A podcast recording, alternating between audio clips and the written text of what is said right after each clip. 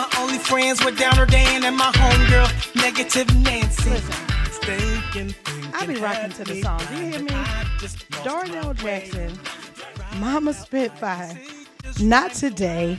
On all digital platforms. Did they say digital platforms or digital outlets? I'm not sure. Is that the same?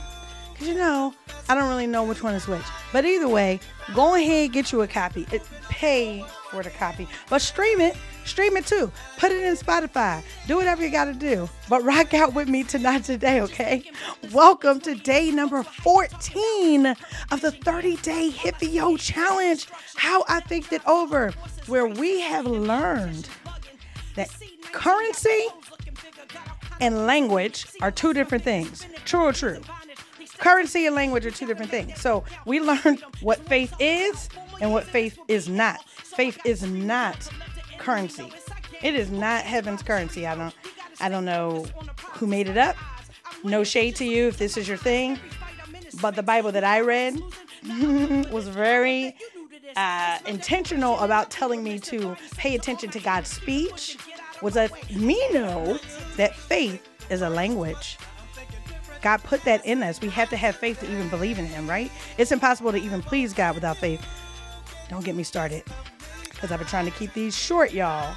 But I get on my rants every now and then, and I get on this little soapbox, puts me a little higher than my five foot one, you know, height right now and all that. But I'm not going to be on my soapbox today. Faith is a language, and you guys have made it to the end of week number two. Yay! Congratulations! Even if you had to catch up, you're still here with me, and I appreciate you being here. So here's what I'm going to tell you. This is the part where I give you your life work. Yes, whenever I'm counseling, whenever I'm doing life coaching, I give life work.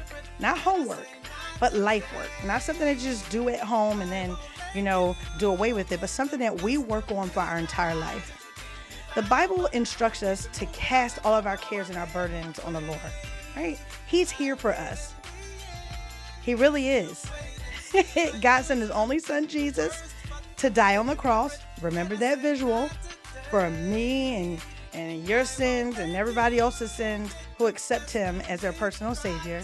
And he left the Holy Spirit as a comforter, someone who indwelled us to help us fulfill our purpose that we were created on earth to do. So if I have all of that, all of that power in front of me, behind me, on the side of me, around me, all, all of those things underneath of me, then I should be able to cast my cares on the biggest, baddest, and best God to ever do it. So I'm encouraging you guys that even if you may have lost your way, even if you you didn't pay attention to some of the, the instructions and the directives that God is giving you in your life, it's not too late. You don't have to give up. You don't have to say, forget about that idea or forget about that vision or forget about that provision because I didn't have the resources. God put everything that you need for your purpose inside of you. It's in your hands. He did. That's why He created us, right? he created us to fulfill what it is we are supposed to be fulfilling. Like, so He had to have given us some tools. So you have all of the tools that you need. What I'm going to encourage you to do for your life work is to actually write down some areas in your life where you felt like maybe you missed the mark. Maybe you missed an instruction. An instruction, excuse me. Maybe you missed an instruction. Maybe you missed a directive. Write those things down and give it to God. Because in Philippians chapter 1, verse 6, it's clear where it says, And I am sure of this, that he who began a good work in you will bring it to completion at the day of Jesus Christ. That means that God is intentional about making sure that that good work that's inside of you will be fulfilled. So continue to pay attention, continue to have that fervor. Keep on faith stalking with me. I will see you tomorrow for day number one of week number three.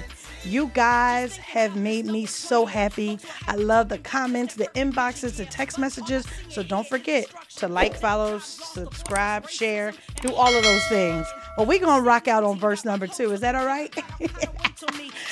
my figure. Spending four years in bondage, these stakes are thicker. We gotta make that vote count, cause freedom is what it's all about. Four more years and this will be hell. So I gotta scream and yell to let the enemy know it's our game. Who cares about the free throw? We gotta stay focused on the prize despite the odds. I'm winning, just look into my eyes. Every fight I'm in is fixed. You thought I was losing? Now I'm good for this. I'm a vet, you new to this. It's my declaration, and I'll be remiss if I ain't say to all my haters, keep it pushing, get out of my way. Ah, ah, not today.